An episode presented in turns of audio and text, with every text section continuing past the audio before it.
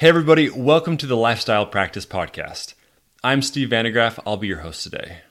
Jumping right into it, I wanted to discuss a principle with you today, a pitfall that is so easy for owners to fall into. This is the trap of doing it yourself, DIY, taking on too many peripheral things that you should really not have on your plate.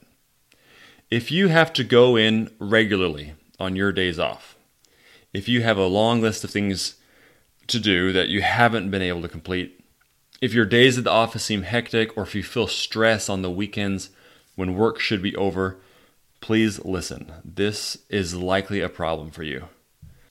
There is a ton of stuff that needs to be done in your practice outside of patients and leading your team. But most of this stuff can be delegated or hired out to others to handle so you can focus on your biggest ROI, which is patients and leading your team. Instead of narrowing our focus on those two crucial things, we decide to put on all types of other hats and pretend to be a secretary, the bill payer, an accountant, a marketer, an IT tech, a lab tech, and so on and on. But doing this will burn you out quick. Your productivity will inevitably decline from being stretched too thin and if you do everything yourself for a long time, you will start to suffer from chronic and consistent stress. It will eat you alive. So, it's an important topic. Let's look at why we do it yourself. I listened to an interview with some entrepreneurs recently, and one of them said something that stood out to me. He said that a small business owner has to have intense grit and determination to make sure your business gets off the ground because nobody is doing that for you. It's all on you. You have to make it happen.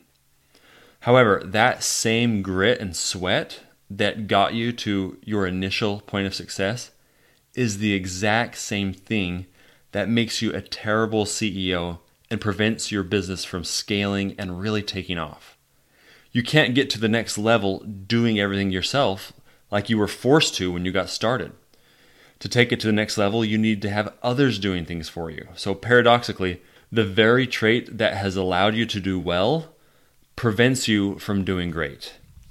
Why do we try to do everything ourselves? Largely, I'd say, is two reasons. The first is control.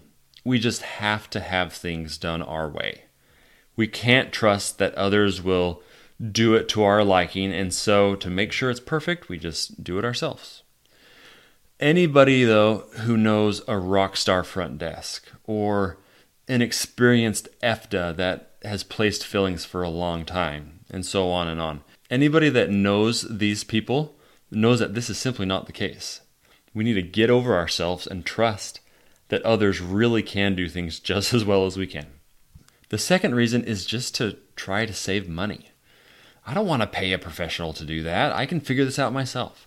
I don't need another assistant. I'll just use an Isolite and I'll help with instruments myself.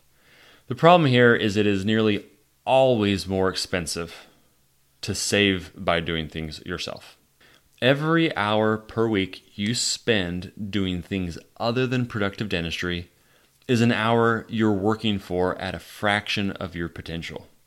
The monetary value of your time as a dentist is much higher than nearly every other service that you can pay for.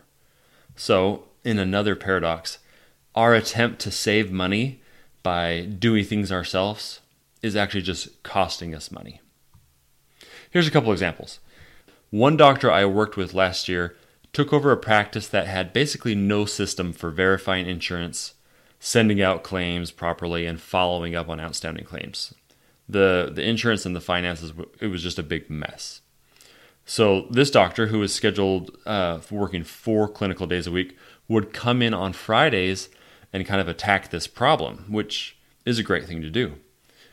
The problem is, instead of figuring out the issue and training the team on a new system to avoid this problem from happening again, after a couple weeks, he became very good at doing front desk tasks. He didn't just clean up the mess and then move on. Instead, he actually started doing a lion's share of the front desk work himself each Friday not really, in my opinion, a fun or productive way to spend your day off. So we discussed this, and while I can totally understand how important it was to him to have all the collections done just right, I suggested that if his goal is to really collect more, he could just take a couple hours of his time doing front desk stuff and do more dentistry. And it would cover multiple times over the cost of having an extra biller come in to help clean things up or to outsource the claims cleanup to a third party service. So that's exactly what he did. He kind of owned up to this and said, I can let go of this and delegate it out or train it out and make sure that someone else can do it. But he handed it off, and now he's enjoying his day off like he should rather than coming back into the office on Fridays.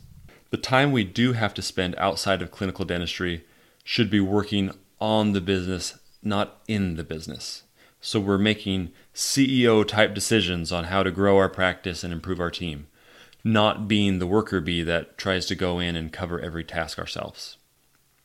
Another example I spoke with a dentist a few weeks ago that called and he was just really stressed out and tired at his practice. I asked him what he was up to, and he actually said in that moment he was at his office. This was uh, late in the evening on a Wednesday night, and he was trying to reconcile his credit card expenditures, and he just couldn't figure it out. If you are spending your late evenings reconciling something, please stop. I asked him over about it, and apparently he would do all of this bookkeeping and then he would send it to his accountant who was a very expensive accountant uh, that would use these reports to do his taxes once a year turns out there were a lot of better solutions for this so uh, he could outsource all this bookkeeping and stuff he was doing and pay less per month overall than he was already paying for to do his taxes if we just switched to another company so saved money got his evenings back and got his sanity back he just needed to let go. This principle can apply to life outside the practice too. I'll give you a personal example. My microwave recently broke, and I thought, hey, this is a nice microwave. I'll just fix this latch here and save a couple hundred bucks. Before I knew it, two and a half hours later, with tools all over and wires hanging out, and a bunch of YouTube videos later, I said, What am I doing? I could just do a filling or two next week and have somebody smarter than me figure out this and I could go do something better, like hang out with my kids or do something with my wife instead of losing to this appliance. So that's what I did. Funny example, but really the issue at the heart of what I'm talking about is what is the value of our time? Are we allocating our time consistent with our priorities? Does our profession allow us to do the things we love? Or are we allowing it to quietly suck our hours and days away?